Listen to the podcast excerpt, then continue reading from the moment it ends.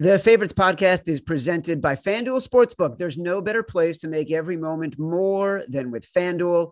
I love betting with FanDuel because they've got great odds and markets for MLB, PGA Tour, tennis, NFL futures, and more. Plus, their app is safe, easy to use, and when I win, I get paid out fast.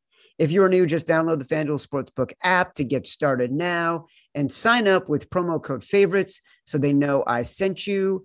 You must be 21 and over and present in select states only. Gambling problem? Call 1 800 NEXT STEP or text NEXT STEP to 53342 in Arizona. Call 1 800 Gambler or visit fanduel.com slash RG in Colorado, Iowa, Michigan, New Jersey, Pennsylvania, Illinois, and Virginia. 1 888 789 7777 or visit ccpg.org slash chat in Connecticut. 1 800 9 with it in Indiana. 1 877 770 STOP in Louisiana, 1 877 HOPE NY or text HOPE NY 467 369 in New York. Tennessee Redline is 1 800 889 9789, 1 800 522 4700 in Wyoming, or visit 1 800 gambler.net in West Virginia.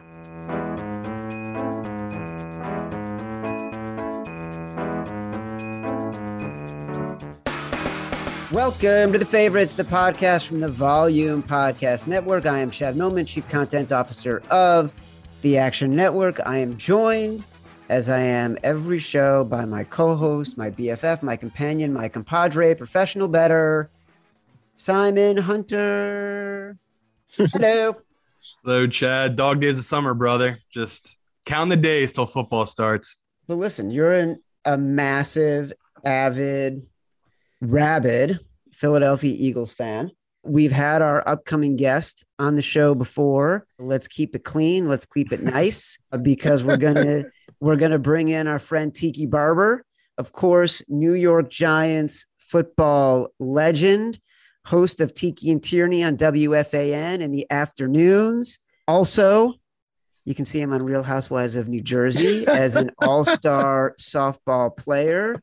We are now we are now in business together because Tiki works with the folks at Knights of Degen, the new NFT, who we have a uh, sponsorship and subscription partnership with. Yep. Uh, Tiki, welcome on, man. Good to see you. I'm glad to be back with you guys. Simon, are you telling me that you are not comfortable betting the over with the A's last night? Because I suggested that to my listeners yesterday, and it kind of panned out. And as Cameron Maybin said, who I'm actually starting to like as a broadcaster, he says, You try to sneak the cheese, the high cheese by the rat. it takes more than that. it was Before awesome. you started doing a show, did you care about baseball? Did you care about the NBA? Have you found yourself needing to become a fan of sports you didn't care about in order to fill many hours well, of talk radio a day? My issue was I didn't grow up a baseball fan at least not a fan of the teams in the in the city that I currently reside. I grew up as an Atlanta Braves fan only because TBS had the Braves on everywhere and all the time. So in Southwest Virginia, I watched the Braves, Dale Murphy and Glenn Hubbard and all those guys uh, in the in those in those early late 90s uh, early and late 90s days that's what i was a fan of so when i came to new york i didn't really care about the yankees or the mets but ever since i started Tiki and Tierney on the national level with my co-host Brandon Tierney, who's an enormous Yankees fan. He's kind of slowly taught me the vernacular of baseball. So I've learned to talk the talk, so to speak, and become interested in it. So yeah, I've always been a basketball fan. Never had really a team. You can just kind of, as you know, dive into basketball mid first, second, third quarter. Don't really give a shit what's happening. And by the time you get to the end, it gets exciting well, it's also it's a high school drama. Everything about and like no doubt right now all the time. you know, between the Knicks and what they did on draft night that was so convoluted and confusing, and now the Nets between Kyrie opt in, not opt in, finally opting in. Is KD going to stick around? You got enough fodder to last until football starts. No, without a doubt. Look, the the, the Knicks are just kicking it down the road, kicking the can down the road. We got time. Our fans are patient They've already proven it for the last two decades. It's all good. You got another couple of years. it's true. Simon, do you have any memories you want to share with Tiki about uh, Eagles fandom? Because I know how much he's broken your heart over the years. No, I mean, me and Tiki are good, man. I, I would say for my two favorite players, Tiki was number two and number one was Lawrence Taylor. And it was just, yeah. I, I, just, my earliest memories, remember watching him. I don't know if he picked up either a running back or wide receiver, but he looked like like one of those like orcs, like picking up a little human and just slamming him into the earth. It was just like, who is this man? Yes. And then uh Waterboy came out, say years later, and there he was again. I was just like, okay, so this guy is a freak on the field and he's hilarious off the field. I was all in on Lawrence Taylor. But Tiki, it, we had this era where when he came in, it was like him and Westbrook, and there was a couple other running backs that again, not saying you guys were undersized, but you were different. Yep. You you could catch the ball, you could Deuce. run with it yeah, you could do punt return. I mean, all of it. Yeah. I loved it. Like that was just a really special era for me. And that was when the Eagles were, you know, we couldn't get over the hump. We just didn't win Super Bowls. We kept winning the division. And then here come the Giants. They would just always either get in the wild card and they would go further than us. So, you know, it was a weird time where it was like, I, I didn't hate Tiki because I loved the way he played so much. But man, I hate Eli. Like I really hated Eli. But then Eli did what we all wanted. He he took down Tom Brady. So I eventually loved Eli, like the old shucks Eli kind of vibe, you know? So it's it's just funny how it all comes full circle where I don't really have ill will towards the Giants, but like the Cowboys, I hate the Cowboys more than you could ever believe. I think it's just, you know, where I'm at, New Jersey, I have a lot of friends who are Giants fans. It's, it's just part of life. Like we we argue, we fight about it, but in the end, we really don't care. Where I have Dallas friends who I don't talk to the whole week. Like Dallas week, we don't talk. So it is funny how that's changed. Where I just think maybe it's a New Jersey thing. If there's just so much of us together, of Giants fans, these Eagles fans, it's not as bad as it used to be. Uh, Chad and Simon, we gave you the game plan on how to beat the New England Patriots because they've only lost three Super Bowls and they've been to NFC East teams. Yeah. The New York Giants twice and the Philadelphia Eagles, as we all know. But Chad, you asked the wrong question. Simon loves this barber. He hates the other barber. That's right. That's right. Friday, who went 92, going like this to Donovan McNabb to send him home. Go home, Eagles, closing down the vet. I was saying my last touchdown. memory at the vet was that a pick, a pick six to end our hopes and dreams of going to a Super Bowl. There it is. So you asked the wrong question, Chad. I did. I totally did. I, I completely forgot about that. Uh, what do you think of um, this offseason? There's been a lot of news, especially with the Bucks. Last time you you were on the show, and I want you to remind people, you yeah. told this great story about Bruce Arians and Bruce Arians' relationship to you and your family. Remind people of that story. Yeah. And then so, what do you think of sort of the transition? So Bruce is the man. He's always been the coolest man in the room. And that goes all the way back to college at Virginia Tech, where Bruce and my father uh, who I've rekindled my relationship with about eight years ago when my fifth girl, my fifth child, but she's a daughter, was born. And my second wife reached out to him. And uh, it happened to be not too soon after I had done some interviews with Bruce Arians when he was with the Pittsburgh Steelers. And so Bruce and I kind of reconnected. And it's it reminded me to reach out to my mom and ask her about, you know, dad and Bruce known each other for a long time. And they were roommates at Virginia Tech. In fact, the first black white athlete athletic roommates at Virginia Tech in the in the late 60s and the early 70s. And they were inseparable. They called themselves salt and pepper. Uh, he, Bruce was a quarterback. My dad was a running back. They both had, you know, some records for some times down there. And um, uh, they've been my babysitters. They were our babysitters when we were babies. So I've known Bruce literally from the time I was born until now. And so um, when I saw the news come down that he was retiring, uh, and it was late, you know, it wasn't like right after the season. this was this was late. I, I texted him and he called me back right away, and I said, "Well played, very well played," and he knew exactly what I meant. Right? He wanted to go out on his own terms. Um, despite all the nonsense you heard about his relationship with Tom Brady, that, that just wasn't the case. Uh, he and Tom are, are great. Uh, he wanted to, in some ways, ensure that Todd Bowles was going to be the next head coach of the Tampa Bay Buccaneers. And it worked out perfectly because Todd, I think, is the right man for the job. Byron Leftwich is a, is a really good and up and coming coordinator. And he got some looks, particularly with the Jacksonville Jaguars, but he's, he's still not quite ready. right? He's still a little unseasoned. Uh, I think it's a perfect situation down there in Tampa, and Bruce gets to sip on his his brown liquids, uh, wear his Kangol as opposed to the Nike sponsor or the uh, NFL sponsored Nike caps, uh, and chill and be and be around as a, a paid executive for the Buccaneers uh, for as long as he wants to. Um, that dude's living the life, man. He got a late start, won two coaches of the year, and won a Super Bowl. And I'm biased, obviously, because I again literally have known him since the day I was born. He's he turned himself into a Hall of Fame coach in a very short amount of time, being a head coach. Um, he's the man. Love that dude. How do you think that happens? Why is it that a guy like Bruce Arians, who everyone acknowledged was a brilliant offensive coordinator and led so many teams to so much success, and honestly, if not for that shot with the Colts when the head coach gets cancer and Bruce Arians yeah, comes Pagano. in and takes over, yeah. Chuck Pagano gets cancer, Arians comes over, and then he gets a shot with the Cardinals. Um, why does that happen? And then there's guys, yeah. you know, if you shake Sean McVay's hand, you're getting a job. Yeah. But well, Bruce you know Arians, why? I'll tell you why. For 30 you, years. Chad, you watch golf? I do. You watch you watch golf, you know, you see these guys on tour and they have these homogenized swing. Oh, that's the same swing. Who is that? Ah, that's that's whoever. Who is that? No, that's that's whoever. You can't tell anybody except for Jim Furyk by their swing.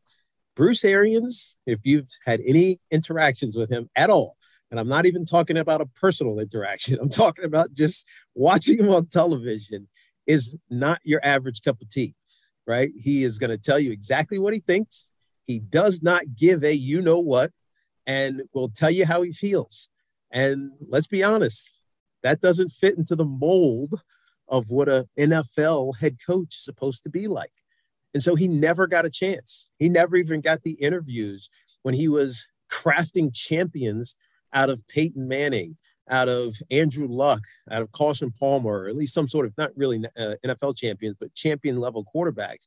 He crafted all of these these great quarterbacks, but he never got a chance because he was so unconventional until he got a chance in an unconventional way. When Chuck Pagano goes down against uh, with the, with the sickness with the with his cancer, and Bruce is thrust into the head coaching role. And obviously, they had a fantastic year that year, and he wins Coach of the Year as an interim head coach.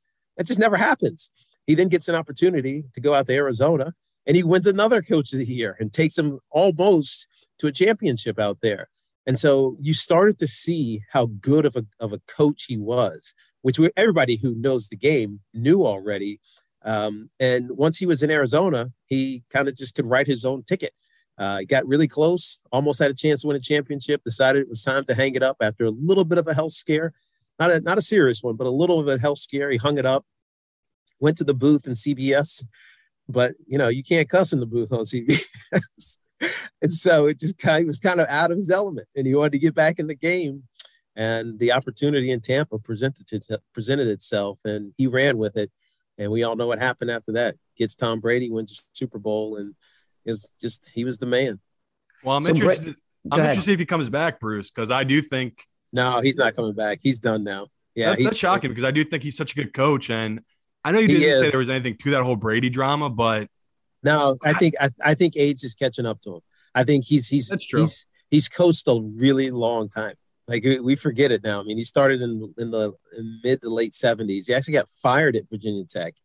Uh, the whole staff got fired because uh, they had a kid that passed away after a extensive night of drinking. I think this is the story. Uh, they they punished him by running him. He went back to his room and he and he died. And so um, it was part of his history that's not like one of his favorites, but it's part of his story. And he couldn't find another job until he got hired at.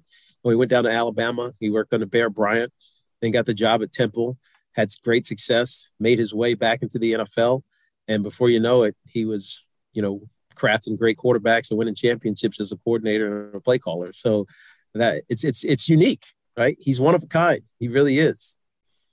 Well, I'm gonna so, miss it because I loved his offensive style where it was just oh yeah, a couple little short passes here and there, but it was all about the deep ball and getting the ball downfield. So no risk. Again, I mean, no ahead biscuit, of his time, man. like you said. No risk it, no biscuit. There's no a risk it, no biscuit. Andrew, Andrew Luck and Peyton Manning both had 52 to 5% completion percentages their first year because they made him, he made him throw the ball on the field. Stats don't matter, right? I know we think they do, but they don't. Brady decides to come back. Arians retires. Todd Bowles, the head coach of the Bucks.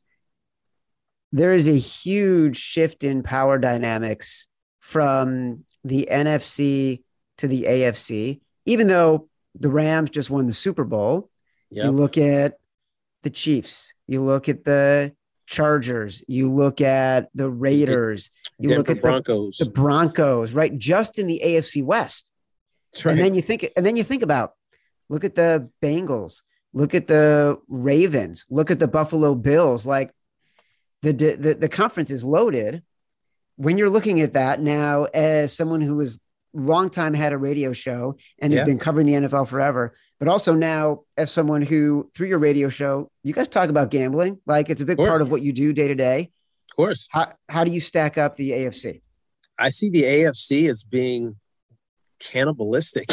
I mean, they're going to eat each other. By the time that, this is why the NFC probably has an edge if you were gambling for the eventual Super Bowl champion. It's going to be a rough grind to, once you get to the postseason, whether it's the wild card or whether you're the number one seed in the in the in the in the AFC. You're going to grind your way uh, to a to to the Super Bowl, and it's not going to be easy. Whereas the NFC, it feels a little bit less treacherous.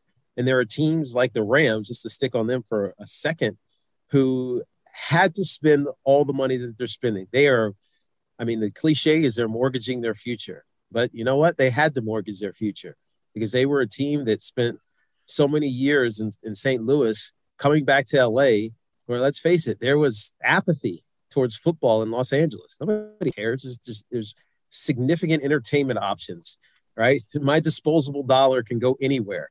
Is it going to go to a football team that's going to leave us in a couple of years like the Raiders did and and, and and and and like LA did before, like the Rams did before? No. Well, you know how you get them back? You win some championships. and so you, you pay Aaron Donald $38 million or whatever the hell he's making. All right, you're going to pay, you know, Jalen Ramsey, whatever you're playing. All right, go ahead and do it. Right. It's it's worth it. Cooper Kupp, he's going to get broke. All these guys right? You do it because you need to win as many championships as you can in this window as as possible. Uh, Sean McVay was the perfect coach for it because he's a genius. He's a football lifer. Um, he he he he has the ability to create complexity, even if it's just for complexity's sake, uh, and make you think um, and outthink yourself as a defense, and, and that gives him the advantage. So I love where the, the Rams are, and other teams just can't stomach that, right? They just they they get so fiscally responsible and and beholden to this salary cap that they can't think about it. So the Rams still have the edge in my mind and the NFC. From the AFC, really the most intriguing one to me is the Denver Broncos because like I I love Russell as a as a player. I think he's corny as hell. I think some of the things that he says, you're just like, dude, you don't really believe that until you until you actually talk to him, and then you're after a while. I mean, I mean, like I we talked to him for I did a game last year. I talked we talked to him for like an hour, and after a while, I'm like, this fucker actually believes what he's saying. he's not he's not just clichéing it, man. He's just he actually believes the words that are coming out of his mouth. Like I, I'm, I feel blessed and honored, and you know, it could have been worse. And so I see I need to own this moment right now. Like, man, he's selling it. I was like, all right, cool. I believe it. And that's why he's had success. If he brings even just a little bit of that to a very talented Denver Broncos team that is one of the most underrated receiving cores in, in football, uh, they are going to be a force to be reckoned with. Not to mention Javonte Williams, who I love coming out of the backfield, and uh, you know, they have the talent to be to be a, a, contender next year. So they're the team that might surprise all the others. Um, but we'll see. How does that play in the locker room with someone when someone like Russell Wilson, who is so outwardly sort of you say corny. Uh, there's a lot of ways to sort of frame scripted. it. Scripted. You, know, you want to be nice. Right. It sounds rehearsed, or it's just yeah you know, he so believes in the prophecy. And I don't mean in a religious perspective. I mean yeah. just like in the power of positive thinking, right? That's right. That's right. Does if, that, if, he, does if that he's translate? balling, Chad, if he's balling, and he's and he's making you better, it doesn't matter what he says, man. Right? I, I, I give you an example from my from my years when Jesse Armstead. You remember Jesse Armstead? He was yeah, one of the leaders of our him. defense back in the day. And um, you know, Strahan was really the catalyst as he, you know, he's got after the quarterback and all those sacks that he had. But like the the real emotional leader was Jesse Armstead. And he'd get up and he'd give these like speeches before the game. And I swear to you, I couldn't understand the words that were coming out of his mouth. I couldn't. And I knew what he was trying to say, but he was doing it authentically and with this passion. And he bawled every week. And so we bought in. We just like, all right, whatever he said, let's go. uh, it's it's it's the other extreme, but it's the same thing, right? As long as you're a baller and and people know that you're committed to it, then they're gonna follow you. And people follow Russell Wilson. You know, Tyler Lockett was a perfect example. We like Tyler is is the he's he's completely up. He's like reserved. He's very laid back. Tyler Lockett came on he was saying everything that Russell was saying, like almost verbatim. It was it was like it was it was it was it was my it was like melded into his mind and it, and maybe he was just regurgitating, but still he he spoke it like he believed it. And that's what happens when you have that's leadership, man. Like it's like we always try to define it. Really, how, how do you become a great leader? It's like be authentic and emotional and and believable, but most importantly, consistent in what you do right? That's what Russell does. And whether you think he's corny or scripted or whatever, he's the leader and he's a great leader. And it's proven year over year over year. Simon and I have had many debates on this show about Russell Wilson as a quarterback. Mm-hmm. I'm with you. I think the guy is a superstar. I think it I think it elevates the Broncos. I think it immediately makes them contenders. Simon, please give Tiki, former professional football player, longtime member of the media, studied more film than you and I could ever possibly study. Please give Simon, please give Tiki your take on Russell Wilson. I do agree with you. I think he's a really good quarterback. I just think people always complain like how this guy never get MVP, all this other stuff. I just never think he's been the best quarterback. And my argument against him for Denver this year is he's going to be a 34 year old quarterback who's 5'10, 5'11, playing against behind one of the worst offensive lines in football. Like, I'm with you. They got a great offensive weapons, but I'm just nervous about Russ this year. So it is interesting you picked them. I told Chad Denver's going to be the darling of the media this year. Like, mm-hmm. people just like the new toy. Again, going from Drew Lock to Russell Wilson, this man could talk all that shit he wants. I'll like Russell Wilson every day over Drew Lock. Uh-huh. He can be corny yeah. as hell Denver guys are probably ecstatic, being like, holy shit, this is what a real quarterback is. So I do think Russ is good. Do I think he's top five, top seven like he used to be? I don't know, man. There's just so many good young bloods out there, like really good, talented guys. Like, again, people have Lamar Lamar Jackson outside their top seven. They forget how great Lamar Jackson is. It's always about what have you done for me lately. So, Chad yeah. could be right. I could be hating too much on Russ. I just I'm a little worried about an older guy, undersized, historically, We've only seen him and Drew Brees and uh, Doug Flutie be this size and play this late in the career. None of those guys won championships after their 31st birthday. So it's just True. there's just a lot there for me to think about when I'm thinking about Russell Wilson. Is his offensive line in Denver worse than his offensive line in Seattle? Statistically, it's like literally almost no difference. It's all about the weather that day, right? exactly. But I'm with you. Like he's losing DK and Lockett, though. You know what I mean? It's like it's right. just gonna be interesting what Jeudy can do because I'm with you. Like I love Denver's young talent, and I can't judge him because they had Drew Lockett. Like Drew Lockett is so bad, I can't judge yeah. Denver. So I'm with yeah, you. It's just Cort- really exciting for this. this yeah, division. Courtland Sutton is there. Tim Patrick, yep. who is sneaky good. Um, KJ Hamler, nobody talks about. I saw that kid play at Penn State, and they had a solution yeah. for blitzing at Penn State. Just go deep. and, and, and they even made Clifford look good at, at Penn State. So I mean, uh, they they got a lot of talent. You're right; it's about protecting Russ. But if anybody can thrive without upfront protection, it's Russell Wilson. Um, the the question will be: Will he allow this offense to be diverse? This is really the only question. Or will he demand that it's about him? Because that's what broke down in Seattle the last year and a half or so. it had to be about him. Like he wants, it means something to him to win that MVP. It really does. Really, just to get votes, and he hasn't gotten any. Um, if if he allows this offense to just evolve into what it becomes, as opposed to dictating it, then I think they have a chance. Otherwise, it might get a little dicey. But do you think that? How much of that do you think at the end of those that time in Seattle was just about him wanting the personal accolades or him believing so much in, his, in himself and not believing in the rest of the team with the way the talent had degraded that yeah. he needs to have the ball. And if it's not going to be about him he doesn't feel as comfortable with their shot to win.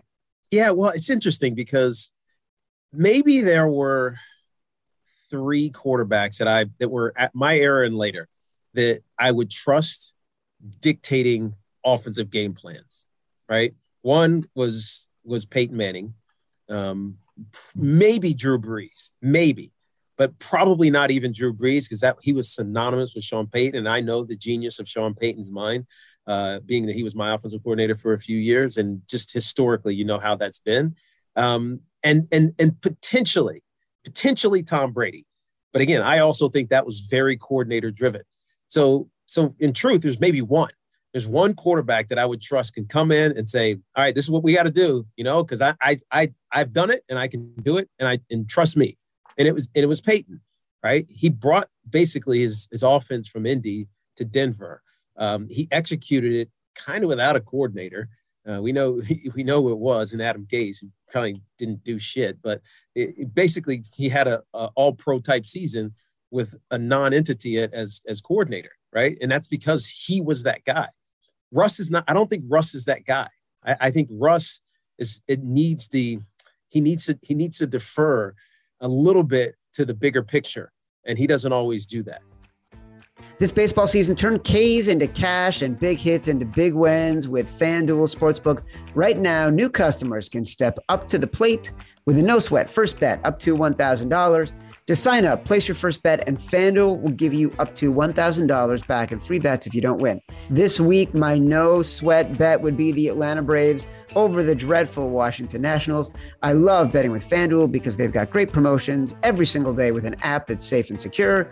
There's no better place to bet America's pastime than on America's number one sportsbook. Download the FanDuel Sportsbook app and sign up using promo code favorites to get started with your no sweat first bet up to $1,000. Must be 21 and over and present in Arizona, Connecticut, Iowa, Illinois, Louisiana, and permitted parishes only. Michigan, New Jersey, New York, Pennsylvania, Tennessee, West Virginia, or Wyoming. First online real money wager only. Refund issued as non withdrawable free bets that expire 14 days after receipt. Restrictions apply. Gambling problem? Call 1 800 NEXT STEP or text NEXT STEP to 53342 in Arizona, 1 800 GAMBLER, or visit fanduel.com slash RG in Colorado. Indiana, New Jersey, and Virginia, 1 888 789 7777, or visit ccpg.org slash chat in Connecticut, 1 800 270 7117 for confidential help in Michigan. Call the Tennessee Red Line, 1 800 889 9789, or visit 1 800 gambler.net in West Virginia. I'm fascinated by the idea of like someone who can who practices what they preach and whether or not that has an impact, right? And so you can talk about the authenticity and whether it's Russell Wilson or for you guys, Jesse Armstead for the Giants when you were playing there. It's the fourth quarter. You've been getting the shit beat out of you all game. Yeah. You need to have a play on third and one, fourth and one. You know the ball is coming to you. You know the play is for you to plow yourself into the offensive line. Is there anything from pregame to halftime to in that huddle that can be said to make you more successful? no, it's got to happen. it's got to happen by trust. So I'm only I'm going to tell you this little story, and, it takes a little time, but I, I, just gave a presentation for the um, New York Credit Union Association. And I had an audio visual that I used. And it was, you guys may remember, uh, the 95 yard touchdown I had against the Oakland Raiders on New Year's Eve 2005. We were backed all the way up because Luke Petitgout jumped offside. and we were on the five yard line. And in my mind, I'm like, all right, we know what play we're going to run. They know what play we're going to run. It was, it's called 36 power. So backside guard pulls to the front side, leading fullback, tight end is over there. It's all going off tackle on, to the right side of our offense, right? They knew the play. Like they they were cheating. They knew the play. They were calling it out. Power, power, power. They knew exactly where the pay was coming. The ball snapped. I stick my foot in the ground. I go up middle of the hole, the middle of the of the, the field. I make a safety miss. I get to the sideline and score a 95 yard touchdown. And on first blush, you're like, damn, that was a hell of a play that Tiki made. Right. But the reality is that we were all on the same page. So they cheated their linebackers, forgetting that the backside linebacker was on the line of scrimmage. Right. So by cheating, they created a hole. And so what happened? Luke Petitgout, my left tackle, he blocks two guys because one's coming off the edge and he blocks his guy, and the other guy coming off the edge is sweeping way behind. He has no chance. He's out of the play. Shaun O'Hara, left guard, pulls. Shaun O'Hara smashes the D tackle. So it creates this vast gaping hole because Chris Snee blocks off his guy. All the momentum is going to the right side around the edge. Everybody's going out there. But I see this massive hole in front of me. So what do I do? I'm a smart running back. I just run through the open hole. It's right there. It's not where the play is supposed to go, but screw it. I go right to the open hole. The safety's coming down too fast. I make him miss, and I and the but the corner's coming to ear hole me. I can't make him miss. But what happens? Plaxico Burress ear holes him, crushes him, right? Seals it. So I have I get the edge. Plax doesn't stop. This diva wide receiver, you know, this guy who scores the winning touchdown in the Super Bowl a couple years later. You know what he does? He turns around and runs with me and blocks the guy in front of me. And then you know who comes from the other side? Amani Toomer. Toom comes, he's all the way on the other side of the field. He comes flying across the field and clips off the last safety. And they both escort me 95 yards down the field for a touchdown. After the five yard penalty, Barber breaks to the second level and beyond. Tiki Barber down the sideline. Getting a block downfield and another one from Burress. And Barber will take it the distance.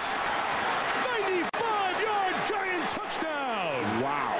Plaxico Burress and Shaun O'Hara worked all the way, and Barber takes it for one of the longest touchdowns in Giant history. Mike, we talk about a return guy, and look at the patience that he has, and watch him set up these blocks. He sets up Plaxico Burress right there to get the last little push, and then he finishes the route. Outstanding patience, outstanding play call. And so everybody says, oh, that's a great play by Tiki. You know why it worked? It's because we all knew what we were doing. We all knew how to take advantage of the situation. And so it's not about, it's not about like want to. It's not about like, oh yeah, we worked harder than them. Yeah, maybe that works sometimes when you got to get three, uh, two yards in a cloud of dust. But when you want to make big plays happen, it's it's being above it. Like it's being like your mind has to be above like the the physicality of it, and you have to be able to think it in real time. And all of our guys did it, including me. And we had this huge play that was the first score, the fourth score of that game. It was a big win for us. It got us into the postseason, and you know, it it's not about like what you think it is. Go bang your head on the wall. It's about being smarter than the other team. And we were. That play, the way you described it, though, does make me want to grab the ball on the five yard line and run 95 yards for. well, you know what running backs do. You know what they do when you get backed up. Everybody thinks Tony Dorsett. Well, I guess now Derrick Henry, 99 yards. Man, I, I can't break it. Can I tie the record? Right. That's what every, every time I was backed up, I was like, just, I just want to go 90 plus. Let right. me go 90 plus. this must once. have been this must have been what it was like in that moment in Real Housewives of New Jersey at the end of the game when you snared that line drive. You're, you're not, you know, it's funny, Chad. You're joking about this play. I'm not. I, I, I, knew it was coming to me. I just knew it was. So I, I spent most of the game playing like short second or short center, like right behind second. So you could make all the infield plays. If you had to drift into the outfield, I could I could make some of those plays. But by the end of the game, like people are like lazy. They don't really care. I'm like, dude, is anybody playing third base? Like, where, where is everybody? You got guys littered around the outfield. They're just shooting the shit. They don't care. I'm like, dude, this is this is the last inning. Let's let's is somebody playing out here? So I ended up playing shortstop because it was a right-handed hitter who and it's slow pitch softball. So you know he's getting around on the ball and you know it's coming this way. And it's and it's one of those one of those guys you can tell has swung a bat a little bit. So I know he's going to pull it. So I'm cheating just a little bit, and then he rips it, and it's it's a little bit behind me. But I was like, I know I can get this thing. So I just I just take off and just lay out for it, like legit layout for it. It wasn't like a fake layout. You know, sometimes you see these guys they fake layout, like oh I had to dive to get that one, but they really just like dove and shortened their arm length. Like I really had to lay out to get this one, and it came down in my hand, and everybody jumped on me. It was awesome, and but I kind of could see it. I could like predict it. I was so on- upset in that episode that you didn't play the whole game because one of my favorite things, and I've got a theory of this going back for years because when I started at ESPN the magazine in the late 90s, there was a guy, you might remember him. Um, I don't, you guys wouldn't have played against each other, but uh, his name was Alan Grant. And he played at Stanford. He was a kick returner and safety at Stanford. And then no, he played in the NFL he played in the NFL for like five years. He played for Washington. I think he played for Cincinnati. So okay. he ended up working at the magazine for a little while. And um, every Wednesday, we'd shut down the magazine in the middle of the day and we'd rent out courts at Basketball City over at Chelsea Piers in Manhattan. And there were a lot of people that played sports working at the magazine. Alan was there uh, for a little while. Neil Reed, who you know played at Indiana, yep, uh, yep. The, the the player who who got choked by Bobby Knight. Yeah. Um, there were guys who played college basketball, D1, college basketball, D2, D3.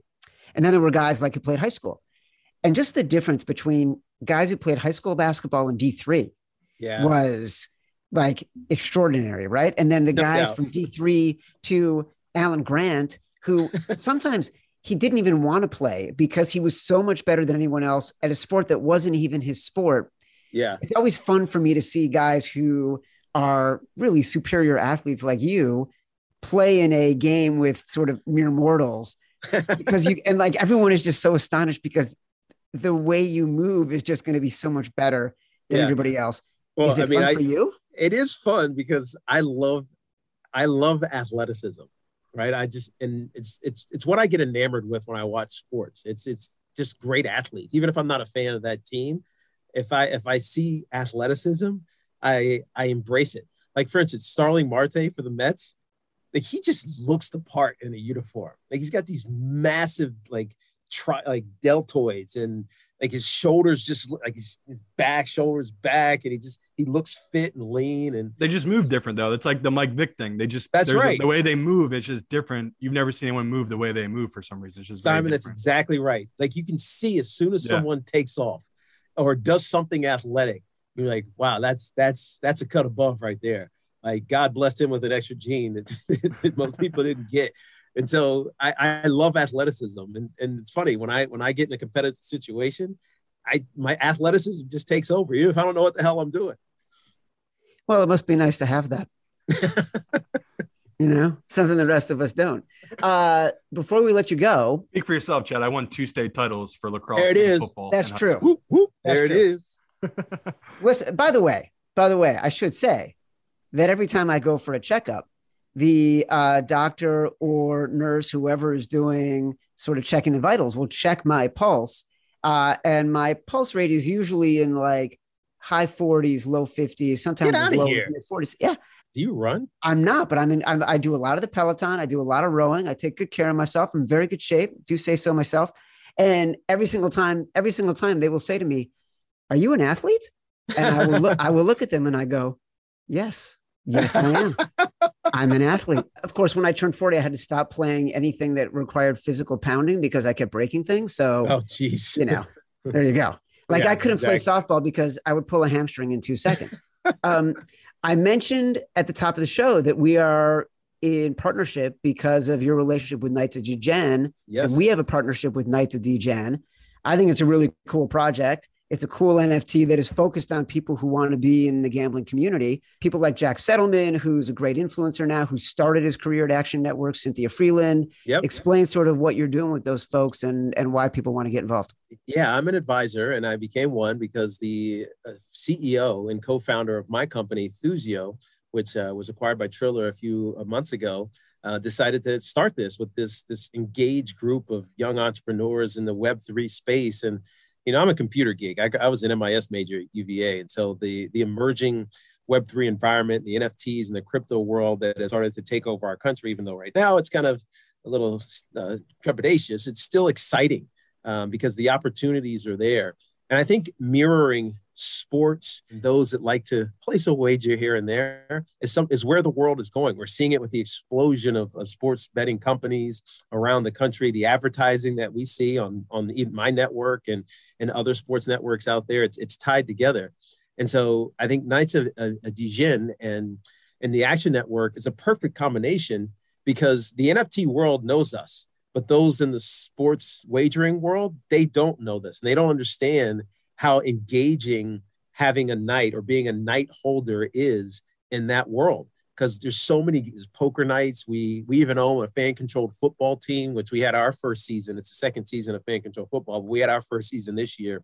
Just missed out on the playoffs. Like like literally a game missed out on the playoffs. A play, I missed out on the playoffs. Um, we own a soccer team with uh, uh, we're all going to make it a, another um, a, a NFT project over in, uh, in England. And we do a lot of fun, engaging things through our Discord channels, uh, through our, our, our fantasy football uh, games and events that we have, a lot of in real life events as well, IRL events.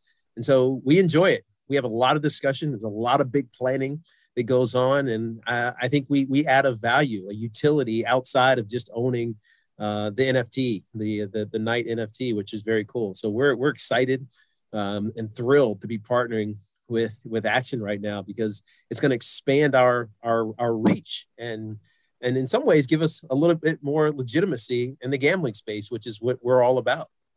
Listen, if if you need action for legitimacy in the gambling space, we're all in but I do like look everyone who's a, who's a who owns a Knight NFT is getting an Action Pro subscription. You mentioned some uh, IRL events, some in real life events.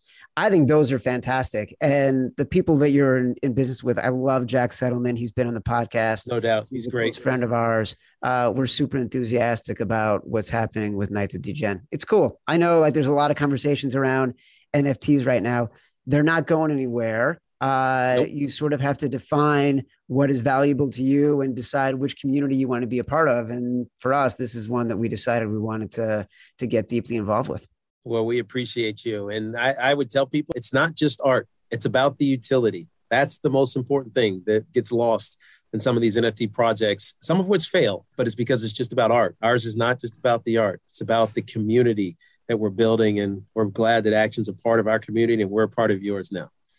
Tiki, thanks for coming back on the podcast. Uh, Anytime, those are guys. Such fantastic stories. I am going to go give everyone on our team a huge pep talk right now, full of authenticity, and then I'm going to back it up on my keyboard later today.